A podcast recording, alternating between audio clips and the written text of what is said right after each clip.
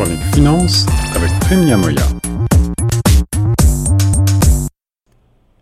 Vous êtes à l'écoute de Choc FM 105.1 dans l'émission Retour de Choc. Ici Guillaume Laurin et j'ai le plaisir maintenant de rejoindre notre spécialiste du monde de l'économie et des finances avec qui je vous propose de se pencher sur l'actualité brûlante du moment avec cette annonce de l'adoption d'un plan de relance commun des États européens, un plan gigantesque à hauteur de 750 milliards d'euros. Alors va-t-il être suffisant? Quelles en sont les modalités? Vient l'argent et comment sera-t-il financé On tente d'y voir clair avec notre ami Prime Niamoya sur Choc. Bonjour Prime. Bonjour Guillaume. Tu vas bien? Très très bien, merci. Ravi d'être avec toi et d'analyser encore une fois l'actualité du moment sous l'angle économique et financier. Ce plan de relance de 750 milliards d'euros pour relancer l'économie européenne après la crise du Covid-19, il a été annoncé avec fierté mardi dernier par les États membres. Euh, est-ce que tu peux nous rappeler quel était le cheminement intellectuel pour en arriver là?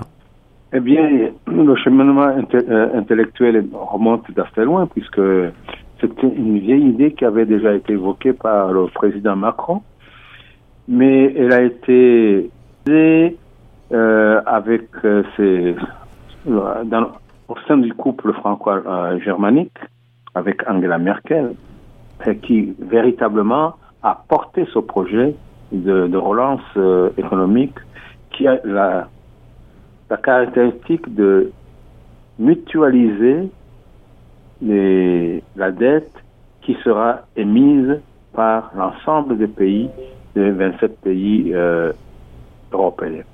Alors mutualiser la dette, c'est l'aspect qui est présenté comme euh, révolutionnaire ou historique, c'est bien ça, Prime Oui, pour moi, je crois que c'est véritablement un projet révolutionnaire, si on peut dire, parce que c'est depuis le traité de Rome en 1957, pour ma part, je crois que c'est l'une des décisions les plus importantes pour l'avancement de, l'Union européenne des 27 nations. Au départ, vous vous rappelez, en 1957, c'était six pays, et puis un cercle concentrique, ça commençait à se développer.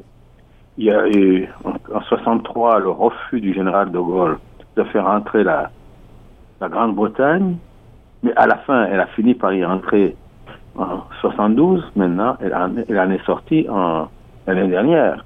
Alors arrêtons-nous justement sur ce phénomène du Brexit un instant, si tu veux bien, euh, Prime. Est-ce que tu penses que la négociation a été facilitée en quelque sorte par l'absence de la Grande-Bretagne de l'Union européenne? Euh, Moi, personnellement, je pense que oui. Euh, la proposition, au départ, suscitait une, une farouche opposition des pays dits frugaux. Ce sont les pays comme les Pays-Bas, l'Autriche, le Danemark, la Suède, et la Finlande. Et tu as remarqué que parmi les, ces cinq pays, un seul pays est catholique, c'est l'Autriche. Les autres sont des, des, des pays protestants, ah, par ailleurs.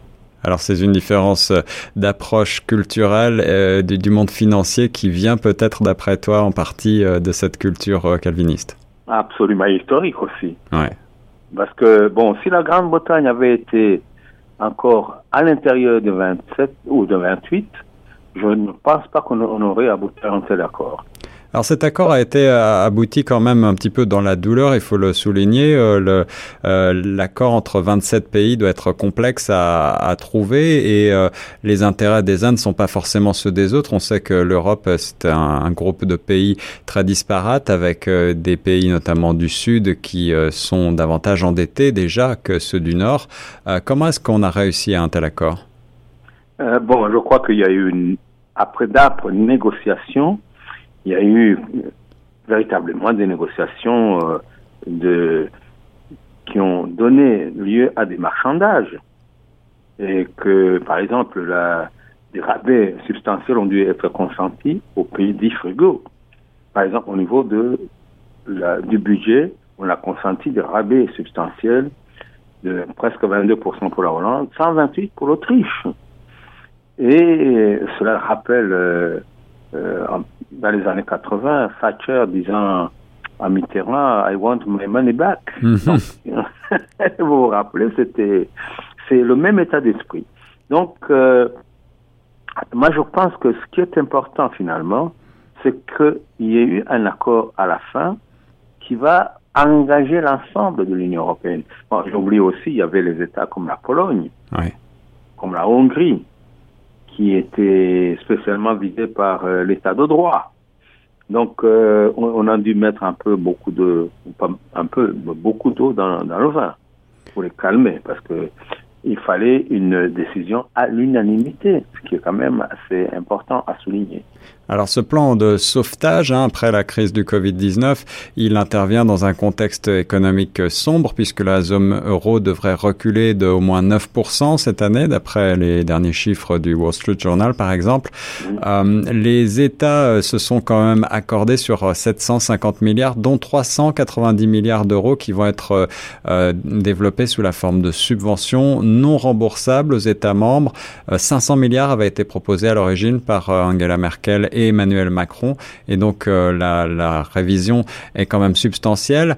Mais euh, comment est-ce que tu peux nous expliquer très concrètement, Prime, d'où va venir tout cet argent euh, qui va tomber un petit peu comme une manne sur ces pays européens? Ok.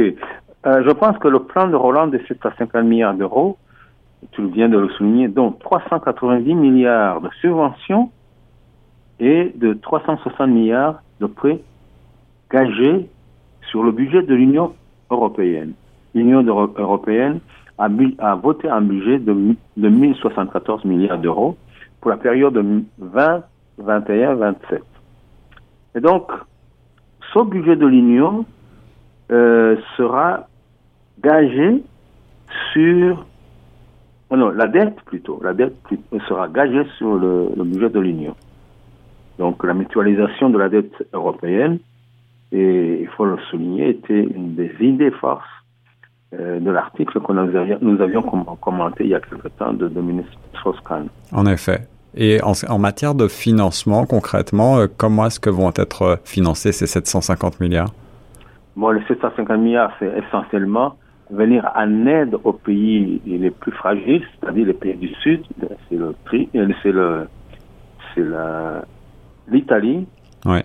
l'Espagne, aussi la France, partiellement. Parce que revenons au, ratio de la dette euh, sur le PIB de certains pays. L'Italie, euh, le ratio de la dette euh, au PIB, c'est qu'à 185%.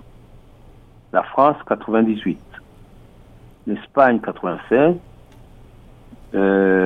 et l'Allemagne, 60%. Donc, ces milliards vont servir à financer des projets d'infrastructure euh, dans les pays les plus fragiles, parce que l'idée derrière tout cela, et il faut revenir à l'article que nous avions commenté sur Ken, c'est que un État fragilisé devient un problème pour tout le monde. Imagine, euh, imagine-toi, il y a quelques années, il y avait le cas de la Grèce. Pourtant, la Grèce a une économie tellement marginale par rapport aux grandes économies de, de l'Italie ou de l'Espagne mais quand même, ça a quand même secoué la zone euro. Alors, Donc, euh, oui on, on, on, pense que, en effet, cet accord euh, est, est, historique pour de nombreuses raisons. Tu en as évoqué certaines. Euh, c'est un accord qui est également politique. Alors, tu évoquais euh, Keynes, dont on a parlé la semaine dernière.